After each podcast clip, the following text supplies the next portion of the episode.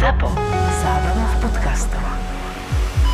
Mm, Napriek tomu, že som si prekonával COVID a už na jeho konci som musel ísť do jednej služby, lebo teda tých lekárov je naozaj málo a bohužiaľ aj oni prekonávajú COVID a symptomaticky, tak sú tiež doma, tak som sa na 12 hodín objavil v robote.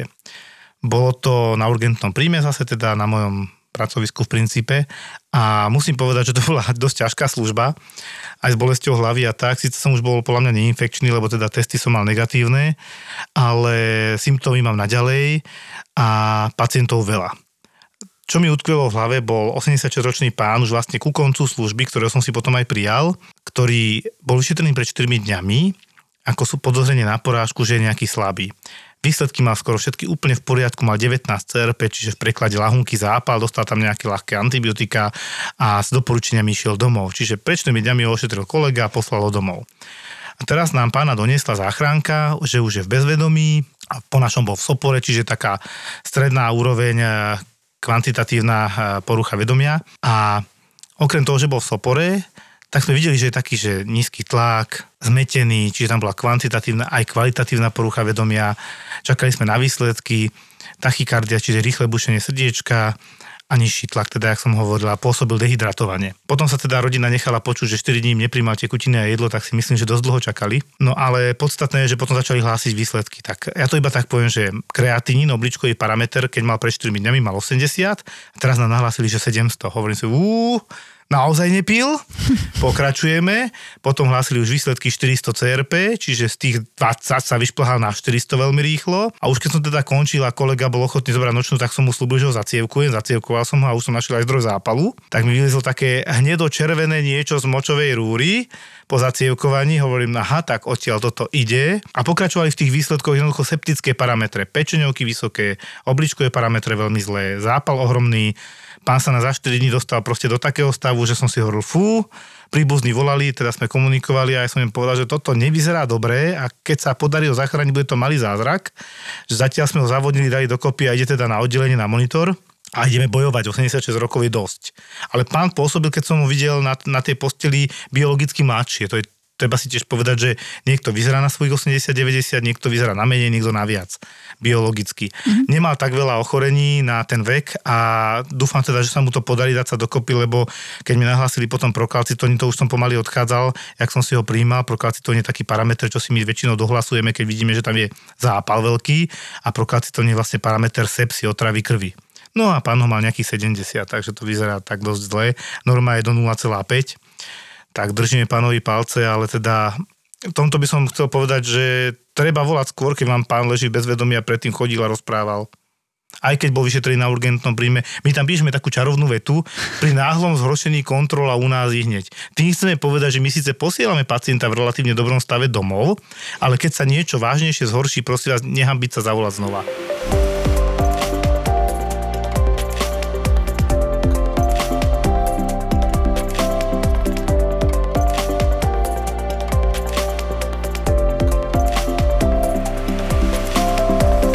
Joško, ty si si dneska priviezol hostí. Oni sa priviezli našťastie sami. My sme prišli pešo. Áno, my sme prišli pešo. Eh, Pediatričky Katka a Lenka. Ja som chcel, prezviska naozaj neviem, my ste mi to už hovorili, ale my sme tie zahraničné prezviska, si akože náročné pre mňa. Dámy? Uh, môžeme asi začať abecedne. Elenka? Uh, Elena Lopeš Rúa. Neklamal som. Môžeme pokračovať abecedne. Katka. Katka Legrand. E, to je také francúzske, že? Áno, to je ako tie vypínače. Áno, áno. Skoro každý má doma také vypínače. A Filip má takú dobrú poznámku, že, že či to bol na nejakom kurze, alebo... Či si bol na nejakom Erasme spoločnom niekde, lebo fakt e, akože obidvaja zahraničných manželov máte. Jaká zhoda okolností, nie? Je to zhoda okolností, to je asi tak, že ľudia sa tak priťahujú, že? Asi Katka nehrá podľa pravidel, nevedela, že má ísť na Erasmus a tam získavať teda partnera. Ja som išla podľa pravidel, normálne sme sa stretli v Slovensku. Portugal to bolo veľa, takže bolo z čoho vyberať. Pôvodne som plánovala Slovinca, ale tak nevydalo to. Takže Portugalec. Áno, lebo kebyže viem, že ako Bobo sa cestuje do Portugalska, tak možno, že by som to ešte zvážila. Tak, lebo v Madride všetko ďaleko, no. konč, končí. V Madride v podstate a no ale teraz už trošku lepšie sa lieta oproti tomu, čo to bolo teda na vysokej škole. A cez COVID sa teraz aj nelietalo, ne? Však ako do Portugalska veľmi to ťažko, to bolo s veľkými obmedzeniami, keď, ste, keď chceli z domov, nie? Alebo ako to bolo? No práve, že ja si to užívam, toto covidové obdobie, pretože je polka lietadla prázdna a mám kde dať tie deti spať. Lebo jedno ešte nemalo do nedávna letenku, čiže sme sedeli na sebe a to už sa hýbe hodne. Takže to len uspať a niekde švácnúť a Ale keď je taká super pediatrička, že dieťa uspať a niekde švácnuť. No a t- dobre, tak to doporučujem aj ka- každej matke. Toto, keď dieťa spí, tak už sa ho nedotýkať a rýchlo robiť niečo pre seba. Najlepšie nič.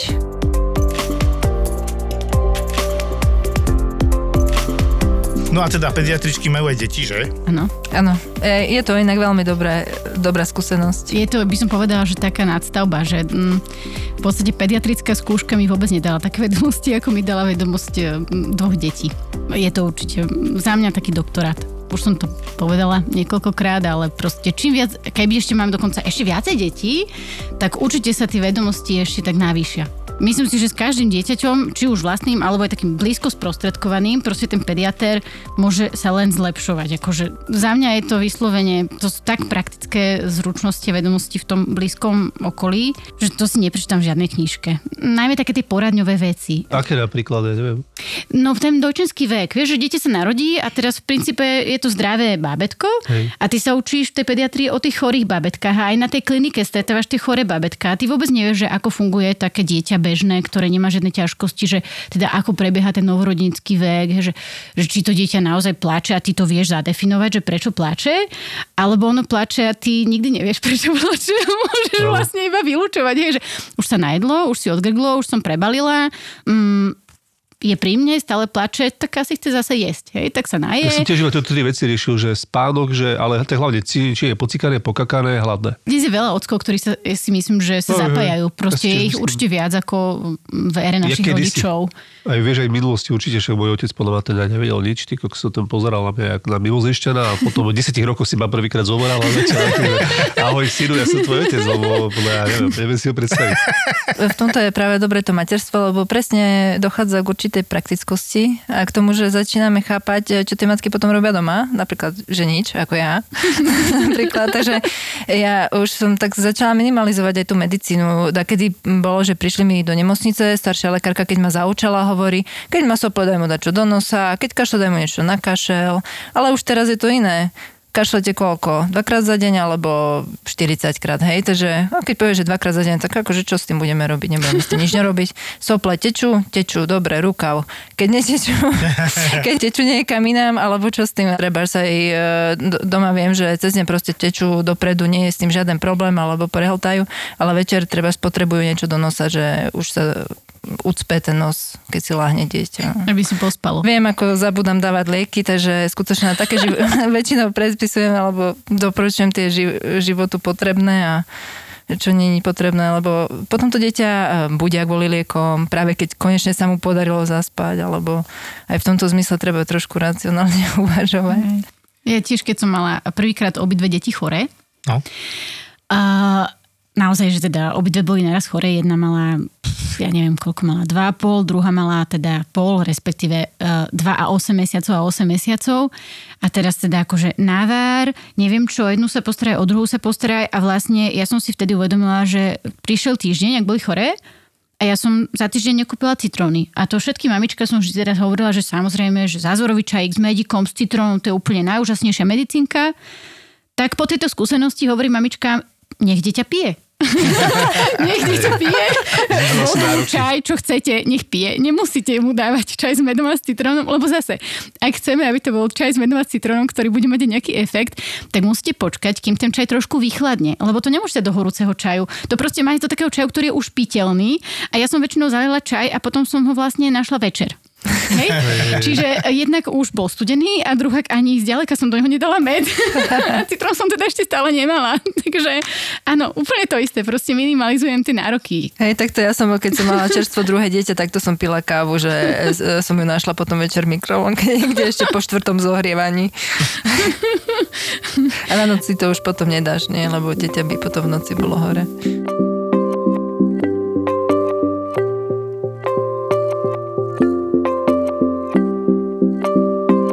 No a čo máte vy z praxe také nejaké prípady, ktoré vám utkveli v pamäti? Pre vás také silné, zaujímavé. Určite ste toho zažili veľa. Ste v praxi už niekoľko rokov. Podľa mňa je úplne fantastické na medicíne to, že ty keď sa učíš tú internú propedeutiku alebo po pediatrickú propedeutiku, tak tam máš také všetky tie názvy, že paličkovité prsty, alebo e, čo ešte, bubienkový poklop, máš tam proste všetky tie zvuky, áno, že chrôbky, praskanie malých bublín, veľkých bublín, stredných bublín a ty Suchý to tak zips. Ty sa to tak učíš a hovoríš si, že toto môžem naozaj počuť. A potom ale keď sa ti stane, že sa ti to priložíš ten fonestnoskop a teraz tam počuješ ten treci šelest pleurány. Je to síce hrozné, ale že fú, Naozaj, to, je to, no. naj, naozaj je to tak, že e, šúchanie tých vlasov uh, jednoducho pri uchu, že to je ten pleurálny tretišel, že takto znie a teraz máš to dieťa bronchiálne, príde so všelijakými zvukmi, že má piskoty, vrzgoty, chrôbky, takže vie, že má bronchitidu obojstranu s nejakou možno, že začínajúcou... No. Áno, so začínajúcim zápalom plúc a teraz sa ti to dieťa zhoršuje a potom teda po nejakých 4 hodinách, keď už vybavuješ preklad na detské áro, lebo si v regionálnej nemocnici, kde teda nemáš ventilátor, ani nemáš také sestry, ani nemáš také zariadenie, jednoducho nič, musíš také dieťa preložiť, tak eh, si ho teda ideš znova popočúvať a potom tam počuješ ten pleurálny treci šelest, tak vieš, že za tých 6 hodín to prešlo ešte na tú pleuru a potom za hodinu tam už nepočuješ nič. Takže tam máš výpotok. Takže e, to sú také veci, že je to síce, vidíš, ako ten stav sa veľmi rápidne zhoršuje a modlíš sa, aby už proste prišla tá sanitka, ktorá to dieťa bude môcť zain... Mali sme ho zaintubované, lebo to sú také okolnosti, že my máme na celú nemocnicu jedného aristu a ten arista náhodou má čas Rozumiem. prísť mi to dieťa zaintubovať. Lebo on by mohol byť aj pri nejakom ich árovom pacientovi, alebo by mohol Alebo byť operovať, na, no. na v akutnej sekcii, hej, ale on náhodou fakt bol a jednoducho to dieťa zaintuboval a napojil ho na ten jediný ventilátor z toho novorodeneckého oddelenia. Čiže mala som to šťastie, že som teda tam bola, ten pediater 4 mesiace službe, 5, 6, neviem. Prisluhujúca pani doktorka mi zavolala chvíľku predtým, že "E, Katuško, ja pojedu na omši, nevolej mi. Super. Takže áno, ale teda našťastie všetci títo ostatní tam boli a všetci pomohli a prišli tí aristi z Bratislavy a dieťatko sa krásne vyliečilo a tam napríklad sa mi osvedčilo to, čo nie všetci e, spolu, lekári, starší, mali nastavené tak, ako to máme nastavené my zelenko, že vysvetľujeme rodičom. Ja som ockovi vysvetľovala, dieťatko má uh, zápal priedušiek, je to veľmi vážne, potrebujeme ho preložiť, oni sa už o neho postarajú. To dieťa odchádzalo s tou sanitkou a ten rodič mi ďakoval, že pani doktorka, ďakujem, že ste mi to všetko vysvetlili.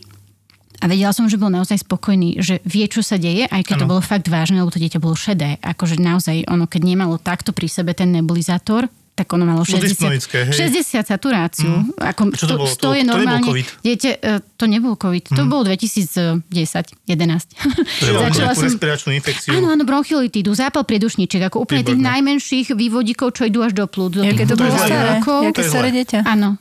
Uh, vieš čo, to bolo také nejaké, neviem, či 15-mesačná batola. Mm-hmm. Také, že už, také malinké. ježiš, už predtým bolo na oddelení a teda, Že v princípe už malo asi ARDS, si myslím. áno, no. áno, áno, on to bola asi nejaká RSV, bronchiolitida, respiračný syncytiálny vírus, to je taký akože trošku strašiak. To som vlastne nechcela rozprávať túto príhodu, lebo táto je smutná vlastne je šťastná. Dopadlo to skvelé, to dieťa sa No, akože vyliečilo, bolo Je to úplne úžasné, príhoda. že naozaj teda tam bola tá zhoda okolností, um, že všetci tam boli, čo mohli pomôcť a ja som sa teda veľa naučila na tomto konkrétnom dieťati, ale chcela som povedať to, že psychomotorický nepokoj, to je tiež taký výraz. Psychomotorický nepokoj, No. že čo si pri tom máme predstaviť, že predstavuješ si, že, že mece to rukami, nohami, nevie, čo má robiť, hlavička nefunguje, môže rozprávať, blabotať alebo krížiť oči, proste nevieš si to vlastne predstaviť, že čo to má akože znamenať, Uh, len teda rozumieš tomu vzťahy latinskému názvu, ale nevieš, ako to bude vyzerať. A nám raz takýto pacient prišiel, bolo to asi 9-ročný chlapček a teda položili sme ho na lôžko vyšetrovacie, lebo veď musíš vyšetriť pacienta, tam bola tá anamnéza skorej zo školy, lebo oni ho vlastne zo školy poslali, že dostal takýto stav. A to dieťa, kým sme ho vyšetrili, on sa asi 10 krát pretočil na tom lôžku, zišla z toho tá igelitová plachta, zišiel z toho ten e, naťahovací froté, návlek proste. tam bolo úplne lôžko bez Rozobral, ničoho, hej, dieťa sa takto krútilo. Ja vlastne ani neviem, ako mu tá moja druhá prisluhujúca doktorka, ktorá vždy prišla, akože jej som vždy zavolala a ona prišla do 5 minút, lebo bývala blízko, ona vždy prišla a ona prišla, ja neviem, ako mu pichla lumbálnu punkciu v takomto stave. On pichla mok mozgom miechovi? Áno, áno, lebo tam teda bolo podozrenie na zápal hlavičky, encefalitídu. Uh-huh. Aj sa potvrdila nakoniec enterovírusová encefalitída to bola. Ale v podstate tieto zápaly mozgu sa takto prejavujú tým psychomotorickým ano. nepokojom. Uh, a teda ten bol úplne ukážkový. Jasné, že sa nejako stlmil, dostal nejaké dormikum najprv a potom možno, že ešte niečo silnejšie, ale fakt si hovorím, že, že tá Erika nabrala proste ten mok to je úžasné. Ale ja to, ja, my to hovoríme už... tomu, že Boh jej držal ruku. Presne. Ja to tomu hovorím, keď pícham a neviem kam a, a ide zrazu z toho krv. Čož, ako, určite viem kam, hej. Nemyslela som to takto, ale, ale napríklad e, minulú službu tiež, ako necítila som sa úplne, že 100% že bude tam nejaká krv, ale tak hovorím, Zuzana, povedzte mi, že skúste to aj vy vyhmátať, že, že je tam niečo, a že určite. A, a druhá sestrička spoza ramena, no tá je obrovská, tá je obrovská, to, to úplne mám najradšej, lebo potom sa človek netrafia a vyzerá ako úplný bol, hej. Tak ako, a, ale zase aj tá obrovská u tak malého dieťaťa by nebola až tak veľká, ale hovorím, Boh mi držal ruku. Takže asi aj na tej lumbalnej funkcii pán Boh podržal tú ruku, alebo to decko na chvíľku zmrazil ako Frozen, ako moja dcera, že konžela. Ale vieš, ale to je presne také, že vieš, ty povieš tomu aj e, do, uh, rodičovi, že proste nevieme pichnúť lumbálnu funkciu, si môže povedať, čo ste nejakí amatéri, vieš, ale ty proste keby si to on vyskúšal, čo to je reálne, ja napríklad, keď aj na Areze som pichal artériu, že si idem berať, berať um, invazívny tlak, tak artérka teraz nemal všetky sestry proste robili, doktori proste tiež robili niečo a pacient nekludný, no som bol priviazaný, musel byť fixovaný, bohužiaľ, lebo on si všetko vyťahoval, bol takom polobezvedomý, bol pritlmený, ale proste budil sa. Čiže tiež bol nepokojný, psychomotorický bol presne, presne, tak, psychomotorický nepokoj. Tak a to ma naučila jedna sestrička tiež tak zase skúsenejšia, to zase tie skúsenosti v praxi, že povie si, že je skúsenejšia, ale že v čo, že ja toto som už videl, zažil. Nie, ona zažila iné veci, vie si poradiť e, oveľa lepšie, vie to urobiť inak. Čiže napríklad tá ruka, e, jak sa, jak sa triasol, bol prifixovaný síce v zápesti, nad zápesti túto, aby sa túto naozaj tesne nad palcom smerom k lakťu dalo píchať tá artéria a ona oblepila palec o bočnice, tak tomu kvázi úplne skoro neznehybila tú ruku a nepotrebovala žiadnu pomoc. Vieš, iní, čo by potrebovali možno, že ešte jednu sestričku, Jasné. aby si sa dal pomaly na ruku, potom zase necítiš štep. Hej, to sú také banality, vyzerá, ale to sú strašne niekedy ťažké veci si s tým poradiť. Vieš, že nie je to také jednoduché, že ježiš, viete pichnúť. No, nedá sa, vždy je to proste niečo tam ešte do toho sa obchá. Ale je tam strašne veľa okolností a teraz, keď sa to snažím vysvetliť uh, lekárkám, ktoré začínajú píchať a, a teda deti, je tam strašne veľa okolností, ešte len ani nechytím tú kanilu už nemôžeš pri tom stať, musíš si sadnúť, klaknúť, musíš byť zafixovaná, zafixované ruky, teraz máme tie štíty, tie, akože hovorím, odhoď ten štít, lebo ide do žily úplne, že pol centimetra inde, pretože je to takto zaoblené, tie covidecké štíty už stokrát sa vyprali, to je proste to ano. celé poškriabané, poškriabané cez to proste nevidno, hovorím, máš okuliare, daj dole ten štít na tú chvíľu, ja som Lebo to dával dole. Inak, to sa to, inak sa to nedá. Ja, aj, veľmi som sa divila kolegom, ktorí písali, že nevyšetrovali uh, auskultačne, lebo si nevedeli strčiť fonendoskop do uší. Ako ja si neviem predstaviť, uh, zhodnotiť človeka, keď ho nepočúvate tým fonendoskopom, jedine, že dáš na jeho ucho, hej, ale to je zase niečo iné. Čo, z začiatku sme to písali aj my, lebo sa všetci báli. Neskôr som si uvedomil, že keď som zistil, že naozaj najdôležitejšie je respirátor a umývací ruky a keď ten druhý má respirátor, tak ťa nemá v princípe ako nakaziť, tá šanca je strašne malá, tak som normálne počúval, lenže časom zase zistil, že napo- keď to popočúvam, všetci majú to isté pri tom covide. Mm-hmm. Tam, že tam není veľký rozdiel, výnimkou bol nejaký fluidotorax, hej, tak e, v pr- princípe sme zistili, že dôležitejšie je to, čo nameráme akú saturáciu mm-hmm. a to v podstate už vidíš, že je brontový a to nám objavilo úplne nové dimenzie, to čo si hovorila, že šedé dieťa, tak teraz chodilo strašne veľa brontových šedých ľudí mm. a mali saturácie 45, 50. To nikdy nebolo. A to keď prišli, že asi má nejakú infekciu, namerali sme 60 saturáciu, hovorím, no akú infekciu asi bude mať, kde sme to ešte videli? No nikde inde, iba pri covide, hej, čo asi bude mať? akože to asi potreba no. pomaly ani rozkultovať. akože, zázrak si našiel, ako to je, objavil si svetú vodu. To, hej, hej, je to také, no ale e, potom je aj zase ten klasický problém, že ti príde z toto isté a jedno z toho bude dať čo druhé. Áno, a, ale napríklad v pediatrii ja fakt potrebujem auskultáciu, lebo tam aj keď majú pneumóniu, aj keď toto, či je ešte obštrukčné, alebo kde je vlastne tá obštrukcia, či to je nos, či to je laring, alebo dole. Takže toto my si aj tak musíme rozoznať. Takže ja myslím, že pediatr sa bez toho moc nezaobíde. Lenka, a ty máš nejakú príhodu? Ja som si len sp- spomenula na ten psychomotorický neklud u teba a to mi tak utkolo jedno dieťa ešte z predchádzajúceho zamestnania, že Ideš. Ale nebolo úplne, že moje, a, Ideš. ale bolo vyšetrované takto u nás ambulantne a doktor ešte tak zo srandy ešte, že dobre, že nekľudné deti. Inak neviem, no niekedy je to len, e, buď sa nevyspalo, alebo môže byť proste len niečo jednoduché. Nebolo na ňom takto Čiže nič. niekedy chodia aj takéto kvazi banality, hej? No, že... zo, srandy, zo srandy mu poslal moč na uh, navykové látky a vyšiel mu pozitívny metamfetamín. Ale to bolo koľkoročné? 22, 22 mesačné. Že ešte asi si to nekupoval. lebo, ne, lebo v tomto veku Čiže ešte nemajú vreckové. Ale takže- to normálne kúkam, že akože, takže od matky, no však jasné, No ale... hej, bolo to ešte dojčené dieťa, takže tak toto potom a to bolo. akože ste nečakali, predpokladám. No, on už medzi tým ako išiel domov, lebo kým prišiel ten výsledok, to trvalo a to bolo ambulantne vybavané, ale tak im samozrejme zavolal, že sa okamžite vrátia a keď nie, tak ich bude hľadať policia, lebo však jak inak s týmto sa nedá len takto. Mm. A teda sa vrátili, potom samozrejme už to adekvátne k tomu, že to bola intoxikácia A tá matka metamfetamínom, bola tak taká eh, viditeľne akože nejaká závislá, alebo či vôbec akože asi, nie, asi nie. oni si omylom dali kod. kodeín nejaký.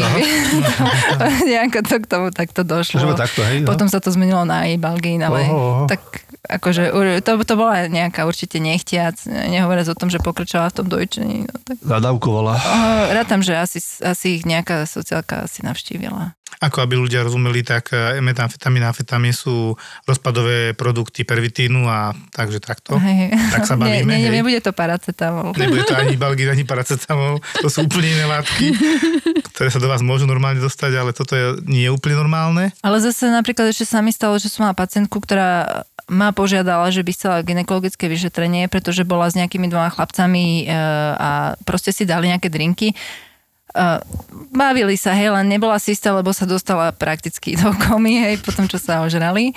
A nebola si istá, že či ju oni neožrali, alebo či jej nedali niečo do, do pitia. Ale nedalo sa to vybaviť, pretože to je forenzné vyšetrenie, dá sa povedať. A mne to normálne ginekolog odmetol len sa pozrieť, že či je panna, alebo ono v podstate, neviem, že či sa to vôbec aj dá úplne zhodnotiť, alebo ja necha, neviem, neviem, Dá. čo v tom je. Ja by som povedala, že možno dá, alebo Dá sa vyšetriť. ja, ja keby som určite. bola ginekolog, tak sa proste pozriem, nie? však to sú ich Jasné. horizonty, tam proste by sa mali vyznať. Ale oni to proste Ale Ale však keby sú mala- detskí ginekológovia a hlavne väčšinou myslím, že tam pokiaľ, pokiaľ to není dievča, ktoré ide z vlastnej vôle, lebo chce antikoncepciu, tak by mal byť rodič asi prítomný pri ginekologickom To, pediatrickom to hej, vyšetrení. hej, že no, to, možno to, bolo bol asi problém. cez víkend, čiže tam nezoženieš e, niečo také ako detský ginekolog. To je. Inak asi je to aj také vzácnejšie povolanie, aj keď máme aj, v, e, nachádza sa aj v Dunajskej. Ale ja si myslím, že normálny ginekolog ti adolescenta vyšetrí, to je až taký prúser. Však ona má 13 je, rokov ako... Ja rozumiem, ale otázka že- je, či mala nejaké ťažkosti, a či to bolo zo zdravotného dôvodu alebo na žiadosť. A to je obrovský rozdiel. No nemala, lebo tehotenstvo vidíš až po nejakom čase. No, áno. Hej, ale tak on, ona... Ne, neviem, no, neviem, ona asi nevedela zhodnotiť tie svoje pocity, že asi skôr nie, hej, mm. to poviem, asi skôr nie. Keby že sme my mali pocit, že asi skôr áno, tak asi tiež ju niekam mm, odošleme, alebo inak, kebyže forenzne, tak mal by ju možno, že e, pozerať, aby to malo na súde nejakú váhu, tak mal by ju pozerať normálne e, forenzný pato, patológ, hej. Mm-hmm. Mhm. Podľa mňa Elenku si vyberajú takéto pacientky, také, že kde musíš tak trošku aj vedieť komunikovať, lebo však to sú také chulustivé témy, je takéto, že ginekologické Veľmi, alebo sexuálna výchova a toto, keď som rozmýšľala nad tými úsmevnými príhodami, tak tam som si presne spomenula na Elenku na klinike, že mm, mala pacientku so zápalom obličiek s pilonefritidou a bola to taká staršia, sleč, staršia slečna, jednoducho poberťačka, že už môže mať styk Áno, že môžeš s tým počítať, pozrieš sa na ňu, má tých 15, 16, 17, takže predpoklada, že to dieťa už môže mať, e, dieťa, dievča, už môže mať sexuálneho partnera a teda Elenka dostala takúto pacientku a ona jej to pekne vysvetlila, že z čoho má ten zápal obličiek. No, uh, áno, trošku uh, sa obchádza tá sexuálna výchova v rodinách. Ešte stále to není úplne trendy a myslím, že veľa rodičov tak ako ja už teraz rozmýšľa, že kde je tá správna chvíľa začať, pretože keď už pôjde na základnú školu, tak už potom zrazu všetko bude vedieť od cudzích ľudí. No. Ale zase nechcete s tým začínať, lebo potom už pôjde na YouTube a neviem čo. Alebo in, in, keď začne písať, už vie písať do počítača, tak si bude za- googliť. Keď budete o tom príliš veľa hovoriť. Keď to, to čo hovoríte, to priťahujete. Hej? No takže, no sme si to vysvetlali. Ja som to inak e, tiež nevedela z, z nemocnice, že je dobre po styku sa vyčúrať, pretože tam sú tie baktérie, potom sa nachádzajú aj v ústi uretry a to spôsobuje toho honeymoon cystitídu, čo je vlastne, e, keď má niekto častejšie pohľadný styk, ale nemusí to byť aj častejšie, niekomu sa to môže stať aj po jednom raze, Postkoitálne, hej? No, áno. Čiže že sa mu tam e, vlastne prerastú tie baktérie z tej uretry. A tým, že to vyčúrate ako keby hneď po tom styku, a to nemusí byť, že teraz uh, niekto čúra pred, hej, aby nemal nejaké problémy s tým, tak vždycky sa niečo dá, niečo nájde, hej, že nemusí to byť, že teraz vyčúram celý mechúr cez to, ale už aspoň dačo. Hej, proste len, to, len sa to zleje. No tak ja si myslím, aj ja vždycky, keď budem stretávať adolescenta pielonefritity, tak im o tom to poviem, hej, lebo mne to napríklad nikto nepovedal, potom som mala ťažkosti. Ja som to prečítala, že to robia New Yorkčanky v nejakom blbom časopise, ale akože je to dobrý nápad. Nedávno som mala na prevencii takú 17-ročnú slečnu a teda uh, bola s ockom. To je ináč tiež taká sranda, že väčšinou chodí deti s, s maminami a niekedy chlapec príde s ocinom, ale proste je to taká neštandardnejšia kombinácia, hej, že 17-ročná slečna príde na prevenciu s ocinom, ale práve, že toto bol veľmi taký sympatický pár ocino-cerka. Ale teda však e, vždycky tým, že jednak to sú ľudia, ktorí nie sú, že by som ich ja poznala, aj keď tá doktorka má to dieťa od narodenia, tak ona už vie, že aká je tá rodina, ako funguje a tak. Ja vidím to, to dieťa prvýkrát, takže sa naozaj musím povypytovať všetko, aby som niečo nezanedbala. Takže močenie, stolica, no či nie sú nejaké ťažkosti. A ona teraz, že no áno, mávam také štípanie, pálenie, mm, z času na čas, ako už to bolo lepšie, ale teraz to tak... A ten ocko, že áno, zase? A to si nepovedala. A to nehovoríš. že teda... No tak asi prečo ti to, To nehovorí, keď tomu, takto že- reaguješ že- na to. že má tieto cystitidy, zápaly močového mechúra pomerne opakovane a pomerne Áno. často. A ja som sa teda pozrela, že ako, ro- koľkoročná prevencia, 17, aha, dobre, tak ty už v podstate môžeš mať asi aj sexuálneho partnera, tak uh, bol by fajn, keby si vedela, teda som jej to teda vysvetlila, hej, že keď už bude mať, možno, že už má a preto má tento problém, že jednoducho po sexe sa má vždy vycikať. Ja to takto vys- to, poviem to tak, aby tomu všetci rozumeli. A ocko, naozaj? To tak máte? že, že som nevedel. No nemáme Tak práve, viete. ale je to dobré. Vaša, vaša žena to možno Myslím, vie. že som to viackrát spomínal a tiež to s mladými ženami tam často vysvetľujem, keď majú časté zápaly močových ciest, tak sa tam hľadá jedna z týchto príčin tiež toto, alebo teda porucha imunity, alebo uh, že zle cikate. Viete, ako treba cikať? No povedz, prúdom Zatlačiť. Zatlačiť, naozaj. Akože uh, mám to od urologov aj ginekologov potvrdené, že keď nechávate len tak plynúť, tie E. coli, baktérie, najčastejší zdroj, oni sa normálne šplhajú hore do uretry hlbšie a hlbšie, hej. Ale keď ty dáš dobrý prúd, tak ich vystrelíš. Úplne jednoduchá fyzika, hej. To isté platí aj pri tom kojite, teda post, postkoitálne, treba to vy, vyčistiť s prepáčením, tak to musíš vypustiť von a trošku pod tlakom a tiež viem a keď som to aj poradil týmto Zatlač. dievčatám, ženám a hoci komu, aj v rodine, odtedy nemajú zápaly močových ciest. Jasné. Jak cikajú pod tlakom, že zatlačia. Jednak cvičia perineum, čo vôbec nie je zlé, čiže hrádu a okolie. A druhá vec, menej, čas, menej časté zápaly močových ciest. No to funguje. No, funguje to tretia vec je, že to je potom aj zlepšuje ten sexuálny život. Keď si máš troška Ale potom cvičíš nemáš to také dlhé perineum. prestávky. Cikajte pred a pozlepšuje to sexuálny A život. pod tlakom teraz, že akože tlačiť nie, že pod tlakom, že nejaký iný tlak, že niekto na teba vie, že musí Učí. si... Ešte aby sme to vysvetlili, lebo zase môže byť, vieš, 1%. No ale tak zase na klinike tiež to bolo tak, že e, neviem, kto urobil na detskej klinike, že vie, že sa mu tam zväčší mechúr asi na liter, pretože ide ráno a potom ide niekedy o 6. večer. takže, Áno, áno, áno. takže aj je to už potom aj pod tlakom. No.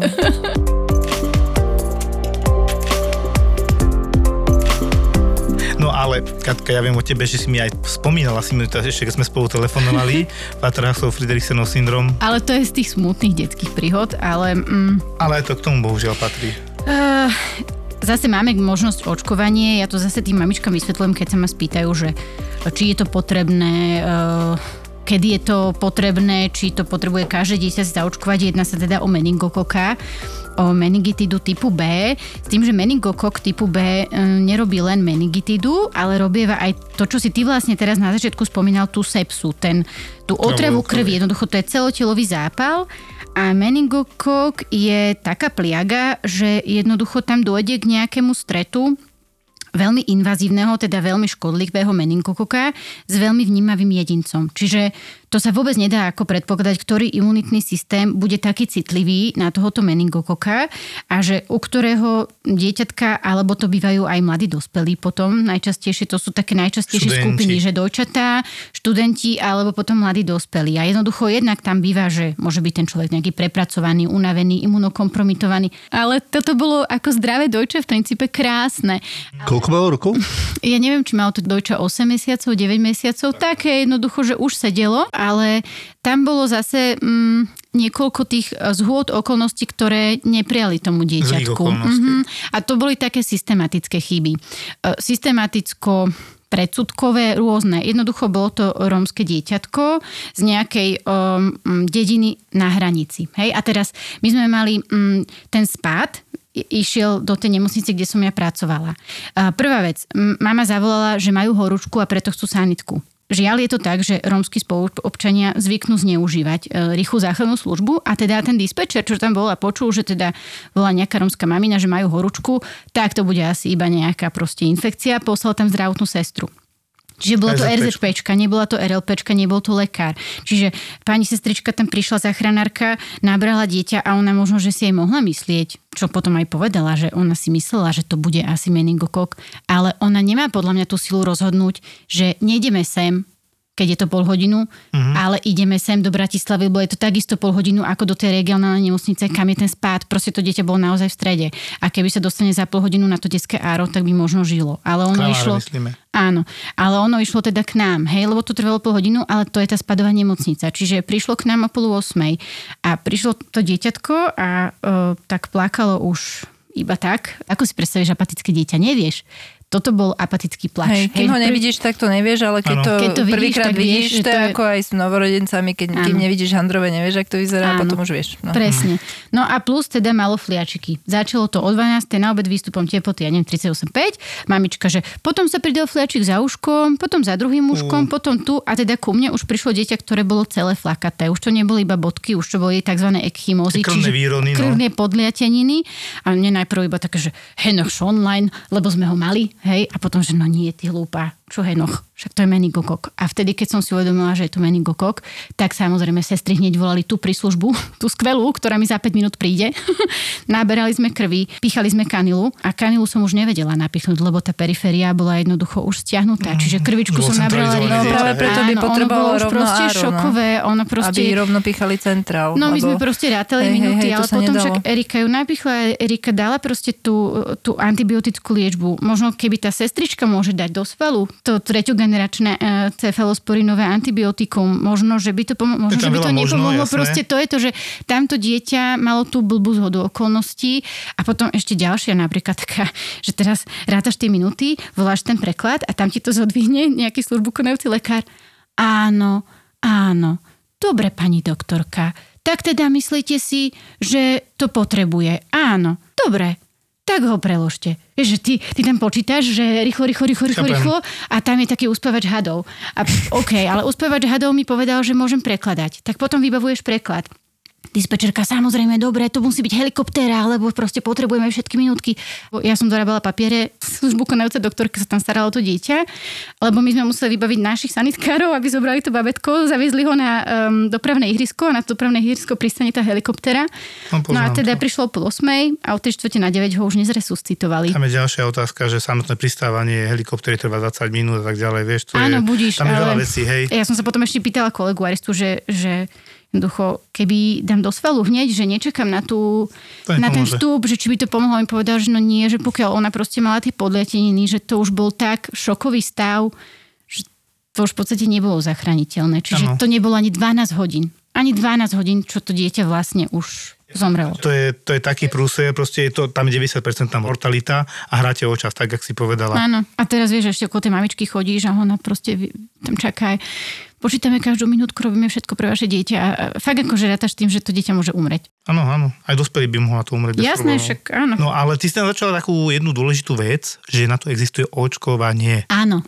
Ono treba si tiež akože vysvetliť, že toto je meningokok typu B, ktorý je naozaj ten najinvazívnejší a aj najčastejšie spôsobuje takýto škaredý priebeh u tých malých detí, u adolescentov, u tých mladých dospelých. A toto očkovanie nie je až tak dlho k dispozícii, pretože sa robila tá očkovacia látka pomerne ťažko. A Dlho je, sa vyvíjala, no. Áno, dlho sa vyvíjala a teda je to, najprv bola myslím Trumanba a teraz je Bexero sa to volá oficiálne. A teda mm, môže sa to očkovať v akomkoľvek veku.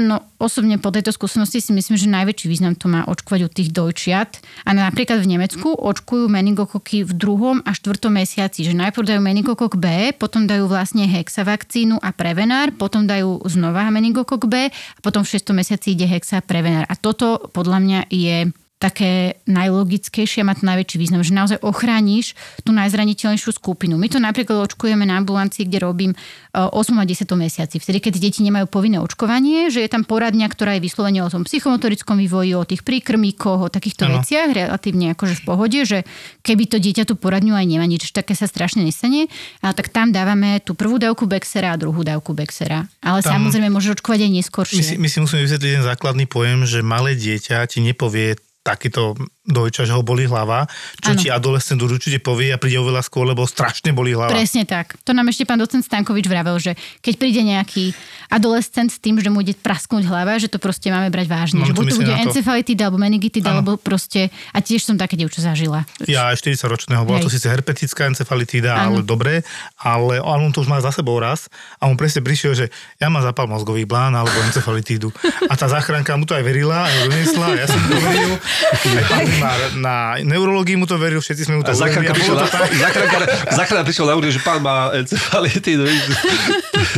Vieš, ako my vypovieme, že no určite. No, No, jasne, to Vyšetríš si ho, máte pravdu, vyzerá to tak.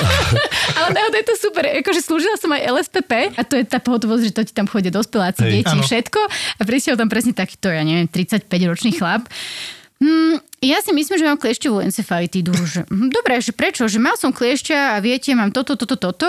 Mhm. A teraz som ho vyšetrila a to sú zase tie znaky, že, že diadochokinéza a No. máš to vyšetrovať, že, že dávaš si ten ukazovák na, pa- na, uh, Na na konček, Hej, na konček nosa a druhý a on si fakt No. netriafal, hej, že ja to vyšetrujem deťom pri tej prevencii, väčšinou to všetci pekne si robia suverene. netriafa no. A on si fakt akože netriafal a všetky tie úplne základné neurologické vyšetrenia, čo teda každý lekár musí vedieť, úplne základné, som vyšetrila a hovorím mu, áno, Spravil ste si diagnózu, neurológia.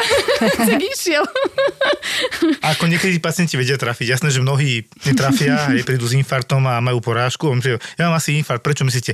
Ja si necítim ľavé končatiny. Ale to je mozog, to je porážka. V podstate je to infarkt mozgu, hej, v Áno, princípe. pravdu, hej. ale on si celý čas myslel, že to má srdce, no tak... A to ale nevadí, hlavne, že prídu. Áno, presne tak.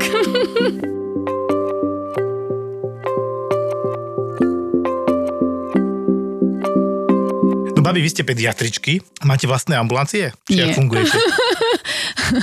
A tak trošku. Nie, ono v podstate, keď sme sa aj rozprávali už o tej praktickosti a o tom, že sme pochopili mamičky po tých svojich deťoch, tak um, keď som robila teda na tej strane toho pediatra na detskej ambulancii, tak som vnímala um, problém, ktorý som mala ako pediater. Áno, že, že jednoducho mamičky chodili často s rovnakými vecami, nerozumela som tomu, prečo chodia s tým soplíkom, kašlíkom, že jednoducho naše mami s tým nechodili. Áno, e, tým pádom sme mali veľmi veľa pacientov v krátkej dobe, nemali sme potom čas na tých vážnych. Áno, že keď príde tak, akože naozaj, jak ty si hovoril, že má dlhodobé ťažkosti nejaký pacient, no nezvyšuje na neho potom čas. A ja som proste roz, rozmýšľala, že ako toto riešiť. A zistila som, že jednoducho nemám to inak ako riešiť ako tým, že budeme tie mamičky vzdelávať, že ich budeme edukovať, že im budeme vysvetľovať už čo najskôr niekedy v tom dojčenskom veku, že ako sa lieči horúčka, ako sa lieči sopel, kašel, hnáčka, vrácanie. To sú najčastejšie veci, ktoré sa furt dookola krútia na tej detskej ambulancii.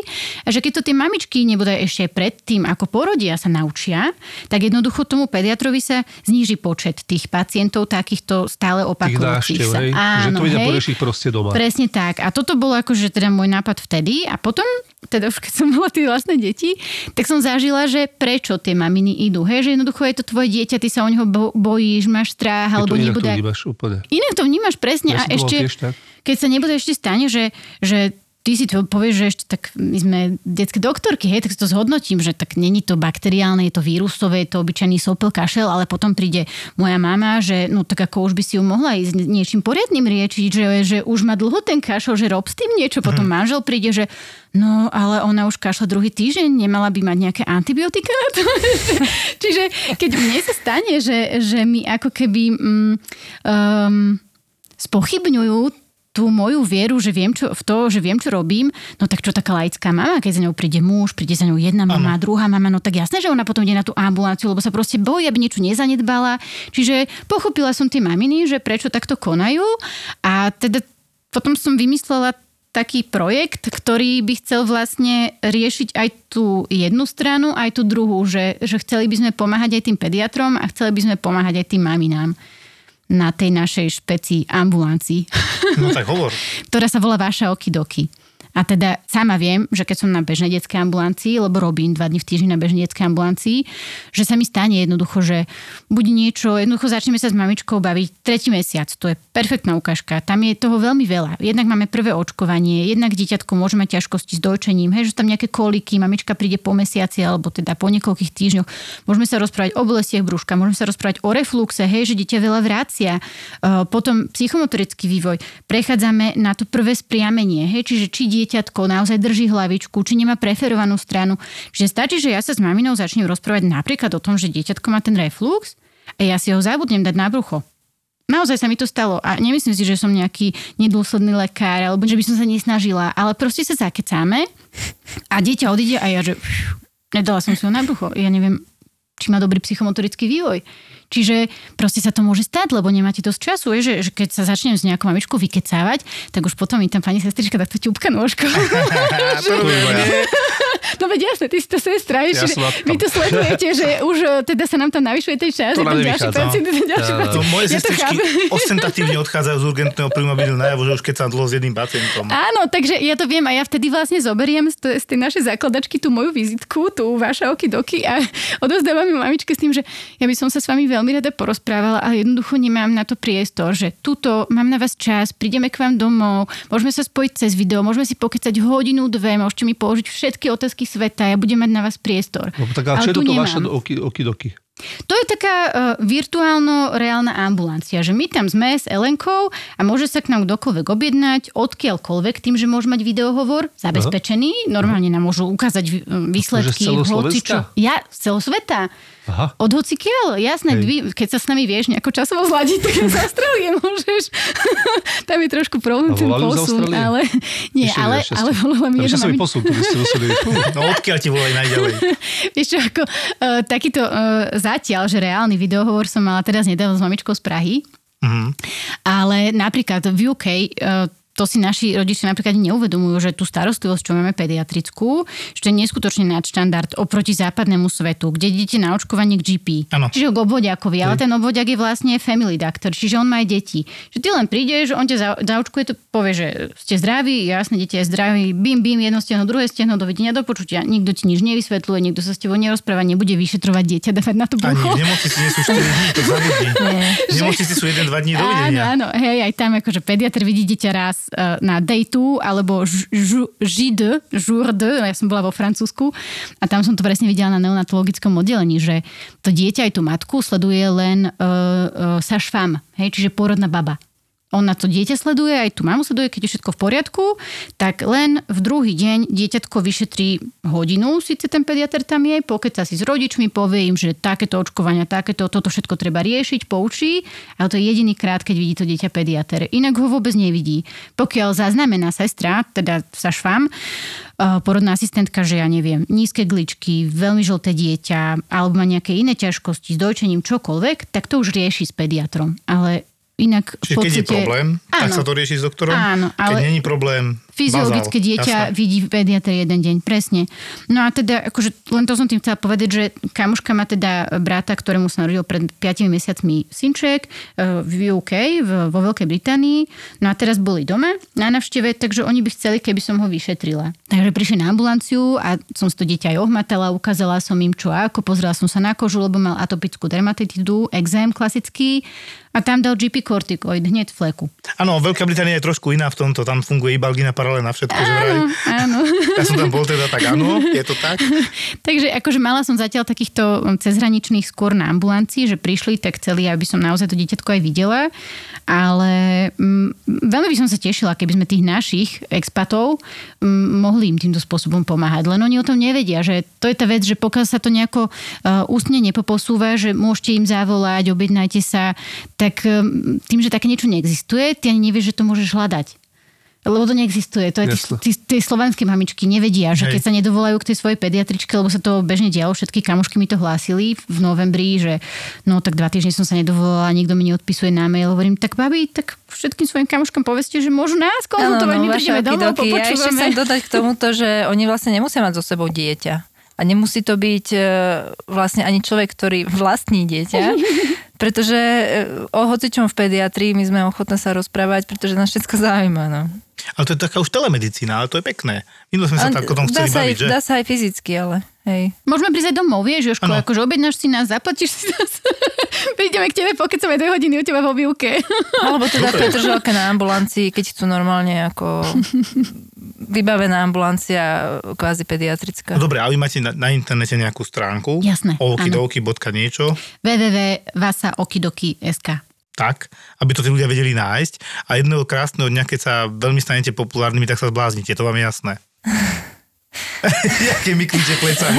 Ona by to bolo Presne zajtra. tak, aby sme si to prijali, hej, ako veď... Um, Alebo budete expandovať sa to mohlo. Zatiaľ, zatiaľ áno, robím vokidoky dva dní a ja by som rada robila vokidoky 3-4 dní a stále chcem ostať na tej klasickej pediatrii, lebo predsa len to je tá realita a potrebujeme vedieť tú realitu. Hej, Eli zase má realitu na tom infekčnom oddelení, ona je na detskom infekčnom a odtiaľ má ďalšie informácie, aj tie konzilka, aj iných odborníkov detských, ako my potrebujeme vedieť ten svet pediatrický reálny, aký je. Áno, chápem. Hej. No dobre, a mali ste tam aj také nejaké, že ste na niečo zaujímavé prišli, čo viedlo k ďalšej diagnostike, liečbe, že fakt, že wow, až také prípady už. Mala som akurát jednu mamičku a toto je napríklad ten charakter pacientov, ktorý by mňa osobne najviac tešil, neviem ako to má Elenka, ale toto bola mamička, ktorá má dieťatko s takým syndromom, hej, volá sa to, že Williams-Boyren a to dieťatko v podstate má rôzne ťažkosti a je sledované u rôznych špecialistov, u kardiológa, imunoalergológa, metabolická ambulancia, jednoducho ona chodí k viacerým pediatrom a zároveň sa opakovane stane, že sú v nemocnici, lebo sa mu naozaj ako keby rozhádže ten stav, ako ty si rozprával teraz o tom tvojom pacientovi, tak toto dieťa má často hypoalbuminémia. Nízke A- bielkoviny. Áno, už má nízke bielkoviny. Jednoducho zrazu takýmto spôsobom už druhýkrát sa mu to stalo a ona jednoducho nerozumie, prečo sa to stalo už druhý raz, skoro v rovnakom období. Áno, lebo tí špecialisti tiež nemajú na ňu toľko času, aby jej vysvetľovali nejaké bežné biochemické parametre. Áno. A proste my sme si porozprávali o tom, my sme si vysvetlili, že keď má dieťa nízke bielkoviny, z čoho to môže byť? Povedala som, najčastejšia príčina obličky. Dieťa stráca obličkami, lebo obličky nefiltrujú tak, ako majú. Lenže váš syn má všetky obličkové parametre v poriadku. Čiže lekári musia rozmýšľať, kde inde je tá strata tých bielkovín. Takže e, ďalšia možnosť, črevo. Áno, dieťa má viacero intolerancií, Takže je dosť pravdepodobné, že tam môže byť nejaké neprepustné, respektíve ľahko prepustné uh, liky um, lebo- syndrom, priepustné Straty črevo. bielkovín v princípe. Jednoducho, že skôr to bude v tom čreve, lebo už má nejaké intolerancie, ale tiež sa to musí ako keby dokázať a vyšetriť, že prečo je to črevo priepustné, či to je morbus Crohn, hej, zápalové ochorenie čreva, alebo je to kolitída, alebo je to celiakia, alebo je to nejaká iná malabsorpcia.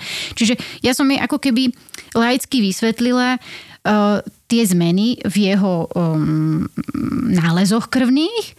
Povysvetľovala som jej ten, tú diagnostickú rozvahu tých lekárov a keď sa ona opýtala, že a prečo vtedy to nevyšetrili a teraz to vyšetrili. A ja som jej teda vysvetlila, že pretože minulý rok to bolo takto, povedala som jej, ako to funguje na klinike, hej, že kto sa stará, ako sa stará, že jednoducho my mladí niekedy ťažko zoženieme tých starších, aby sme sa s nimi poradili. A niekedy má jeden mladý nápad a druhý mladý nemá nápad. Že niekedy to fakt o náhode, že dieťa dostane niekto, kto sa naozaj neskutočne snaží, príde do práce o pol 7 ráno a odchádza o pol 7 večer. Niektorý nie je taký, niektorý proste odchádza o tej tretej, lebo nemá tú potrebu doriešiť toho pacienta na 450%, hej. Čiže, a to sú nepredvídateľné veci a to sú nenaplánovateľné veci. Čiže ja som tej mamičke vysvetlila, že toto, toto, toto sú tie dôvody, prečo sa to takto stalo. A tiež som jej mohla povedať, že tento pán docent uh, uh, má vyslovene sa orientuje na, túto, na tento váš syndrom. Je to milý človek, úžasný. Som 100% presvedčená o tom, že keď sa ho opýtate uh, na tieto vaše ano. otázky, tak vám ich zodpovie a veľmi rád. Hej, že takisto vieme nasmerovať, že kto bude ten, kto bude mať priestor dávať jej odpovede na jej konkrétne otázky. Zase metabolický syndrom. Nemôžeme všetko vedieť, hej? že ani ja som nevedela všetko vysvetliť, ale pri nej som mala fakt pocit, že pomáham na obidve strany. Takto by som si to veľmi priala, že keby sme takto to vedeli na okidoky, akože robiť čím ďalej tým viac napríklad aj ľuďom z Humeného, z Michaloviec, z Čerinatisov. Nie, doma si to s prepačením aj naťukať a aj si to prejsť s ňou a pozrieť, že ten syndrom, čo obnáša všetko, to ja si asi urobila. No? Áno, áno, a ja som sa k nej teda dostala tiež sprostredkovanie, že zatiaľ k nám chodia ľudia, ktorí sa o nás dozvedia od niekoho. Tuto pani som mala, pretože mi ju akože m, mm, konsultovala ju so mnou pani, s ktorou oni riešia strávu. Uh-huh. Nutričná poradkynia, úplne úžasná, fantastická žena, fantastická odborníčka, rozumie aj fyziologickým procesom. A ona teda niektorých pacientov so mnou konzultuje, lebo tomu chce rozumieť. Že, že prečo teda tento pacient má toto, prečo dostáva takúto liečbu a ja jej to vysvetľujem a ona teda nám sprostredkovala ten hovor. My sme tam boli všetky tri spolu prítomné pri tom videohovore, lebo ona tej mamičke povedala, že je tu takáto doktorka a ona vám to povysvetľuje. Čiže to bolo fakt skvelé. Mala si pocit, že niečo dobre robíš. Tak. Áno, áno a proste toto je typ pacient, ktorý my si musíme trošku tiež naštudovať, že mne keď to poslala tá nutričná poradkynia, tak ja som si to normálne akože študovala. Ja som taká, že ja musím mať externú motiváciu, lebo sú lekári, ktorí sú stále v tých PubMedoch a stále si niečo študujú a ja sa proste priznám, ja nie som ten typ. Ja jednoducho idem radšej s deťmi von, alebo radšej navarím dobré jedlo. Ale to je podľa mňa v poriadku, vedia, keď, sa stre, keď som sa prvýkrát stretol s takou kardiomyopatiou, tak tiež som nebol, že wow, hneď viem, jasno, ja presne všetko viem. Neviem, vedel som, kde som, že srdce a čo, ale ide si doštudovať ten zbytok. Presne to je tak. normálne. No. A dôležité je si to vedieť potom zapamätať a vedieť používať ďalej. A v tej praxi to je najlepšie, že proste keď máš toho pacienta, s ktorým sa stretneš, tak si to tak najlepšie zapamätáš. A toto sú pre mňa také tie externé ťupky, že áno, tuto si pozri, otvor si, naštuduj, tam, tam, áno, tam, áno. že potrebujem to. Aj, aj na to vzdelávanie mamičiek. Hej, že, že... Však, e, toto je práve to nebezpečné, že niektorí lekári, aby nevyzerali hlúpi alebo nevzdelaní, tak radšej povedia, že to nič nie je, keď by mali povedať, neviem, nie som si istý. My práve e, skôr ideme tým smerom, že nie som si istý, alebo dokonca je aj dobre, že ja o tomto vlastne neviem, pretože oni nás nutia sa niekam posúvať aj v, te, v tých našich vedomostiach. To je ako keď Katia povie, že dobre ide s deťmi, ale keď už príde takýto pacient, že niečo má zaujímavé, tak ide šprtať. alebo šprtať s deťmi. Ale, ale ako alebo Ale to... proste oni našťastie, ja, ja, pre mňa teda, to je také šťastie, lebo predsa len je to ešte primárna medicína, keď tak sa s Katarínou poradím, alebo, alebo tiež e, si ešte povyhľadám. Oni to píšu dopredu, že s čím idú. Hej, takže ja si aspoň robím predstavu a už viem aj, čo by to možno niekedy aj vidím z toho, čo to popíšu, tí, čo to popíšu viacej, že aha, asi to ide aj týmto smerom, pretože ja už tiež uvažujem tak trošku mimo štvorec, či, či trojuholník, či ktorý. Pretože e, ja, tak jak sme hovorili, že využívame tie deti k tomu, aby sme sa učili na nich, že dobre je využívať tie svoje doma, tak ja používam aj tie nemocničné, nech mi to odpustia teda e, sa s nimi vykecám, tie sestry sú z toho teda chore potom, keď potrebujú niečo ešte s nimi riešiť, ale no pýtam sa ich a pýtam sa ich na tie bežné veci, pretože ako čo sa človek potom od nich učí a oni vám skutočne, to je taký zdroj, tí ľudia, že s nimi ano. začnete rozprávať, ako hovorím, že teraz máme to heslo, že rozprávajme sa viacej v tom v okidoki, ale proste keď sa viacej rozprávate, viacej sa dozviete. Áno. A napríklad nie je žiadna hamba povedať, neviem, mne sa neraz stalo, že som príjmal pacienta aj nedávno, 70-ročný pán, bolesti na hrudníku, nezdalo sa mi to všetky výsledky dobré, EKG nič, ale ja si vás vezmem do nemocnice. No a čo mi je? Ja to neviem, preto vás príjmam do nemocnice. A nepáči sa mi to, mohlo by to byť aj zo srdiečka, len potrebujeme ďalšie testy.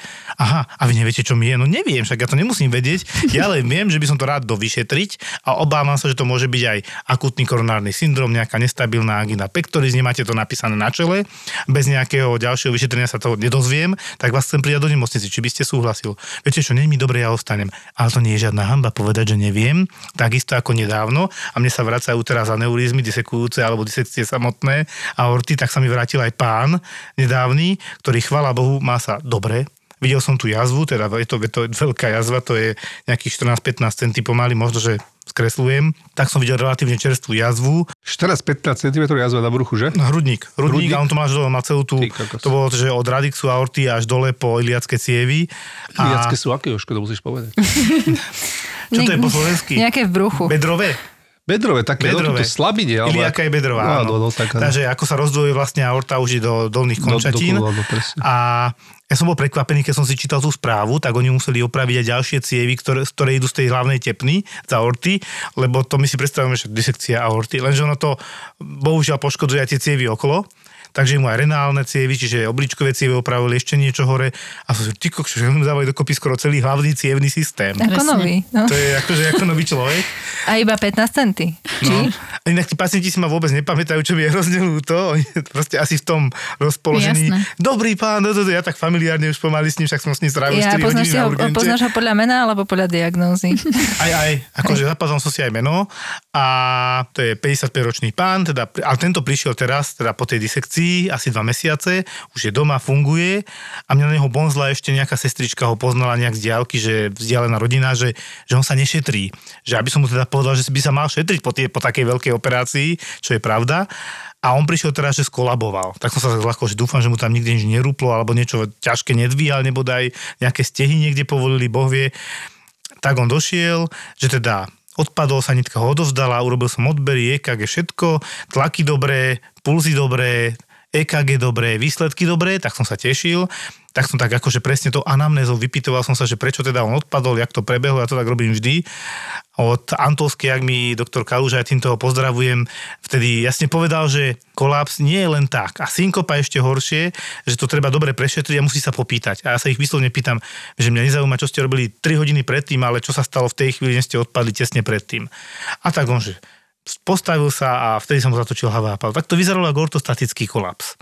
Čiže niž, nižší tlak mohol mať, on užíval nové lieky na tlak, ktoré predtým neužíval, ktoré predtým, keď neužíval tie lieky na tlak a mal vysoký tlak, zrejme spôsobili neskôr tú disekciu aorty. A teraz ho mal podľa mňa nízky, lebo aj u nás má 110 na 70, čo A nie Jožko, takíto pacienti po týchto disekciách oni musia mať asi aj nižší tlak, akože, akože reálne, či Mali myslíš, iba že... normálny tlak, cieľe Mali normálny normálny. tlak. Hej. Ani moc vysoký, ani nízky, lebo zase budú odpadávať. Toto bol prípad tohto pána. Aj v tej správe mali jasne napísané, môžem povedať normálne liečivo, prenesa dla TK, čiže podľa tlaku. Čiže on si ho mal merať, on si ho nemeral. U nás ho mal 110 na 70, verím tomu, že tesne po lieku, lebo on si ho ráno asi užil, niekedy na obed začal silno účinkovať ten liek a možno, že mal 90 na 60, postavil sa bác. Mhm. Hej. No, samozrejme sa rodina zlakla, čo práve prežil, zavolali sanitku, dovezli ku nám na urgentný príjem. Ja som ho tam teda hneď spoznal, že a to je on. Aj som si prečítal, čo je, ako ho dali dokopy, tak som si hovoril, fú, dobrí sú. V Nuschu v Bratislave teda tuto. A som sa popýtal pána všetko možné. A keď som ma pýtal presne, že prečo odpadol, že no ja to presne neviem, ale predpokladám, že by to mohlo byť takto a chvála Bohu, všetky výsledky máte super. Dedimer bol ešte taký hraničný, ale po takej veľkej operácii som nečakal, že bude úplne v norme. To je ten parameter pri tých zrazeninách, krvácaniach, čo ide hore a keď je nízky, tak sme šťastní, lebo mu nič není, keď je vysoký, nevieme prečo. Tak môžeme hľadať milión diagnóz.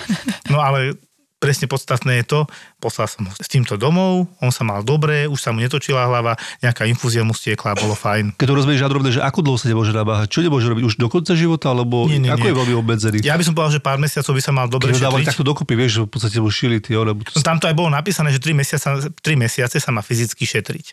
55-ročný je ešte pracujúci muž, hej. Hej. No a on sa veľmi nešetril, to mi teda bonzla tá sestrička a jeho kamarátka, že teda sa tak nešetrí, tak som mu tak prizvukoval, že viete, šetriť sa znamená, že nejdem na záhradku a ťahať repku a podobne a ani rilovať, ani proste kopať, vy maximálne tak zasiať, to je taká maximálna činnosť z môjho pohľadu pre vás a nerozčulovať sa tak, čo je ťažké povedať, že nerozčuluj sa. Hej. Samozrejme, časom môže pridávať a kontroly ukážu, čo všetko môže Postupne sa môže začať rozčulovať a potom môže sa cvičiť. A ja som sa tešil, že žije, vieš, že Jasné. vidím konečne pacienta po takto ťažkej diagnóze zoperovaného, ktorý sa má dobre a aj som s dobrým pocitom posielal domov. Však to je úžasné. Je to dobrý pocit.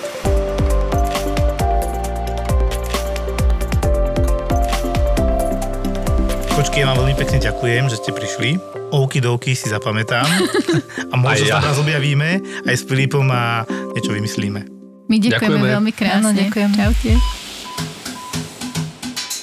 To, čo vám servírujeme, nie je žiadne nebičko v papulke, ale peklo v papuli. To som počul, nikdy som to nespravil, že sa obalí handra do toho Vypraží, rezniček Ja som to dostal. obedík. Fakt si to dostal? Mm-hmm. Ale to kvôli tomu, že furt pýtaš jedlo, ne?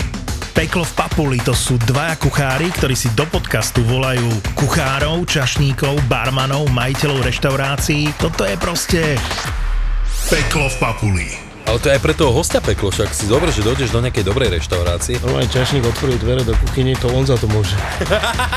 ja, že ty kokos tak pri panvici. Tento podcast budete žrať. Tak si kuchár tak vár, ne? Väčšinou kuchári vykrikujú na, na čašníkov, že zabijem ťa a, a takéto veci. Robo aj Tono sú kuchári, ale žiadne nebičko v papulke nečakajte. Peklo v papuli. Že stejky nedorobené. Ja som chcel medium, ja ho mám rare. Ja som chcel well done, ja ho mám medium. A to už keď takto. sa ponáhľaš a už keď sa to začne jebať. Ale vtedy sa tam stornovali už tí za 300 eur, 400 eur. ZAPO, zábava v podcastoch. Predstavuje Peklo v papuli. ZAPO. Zábrná v podcastovách.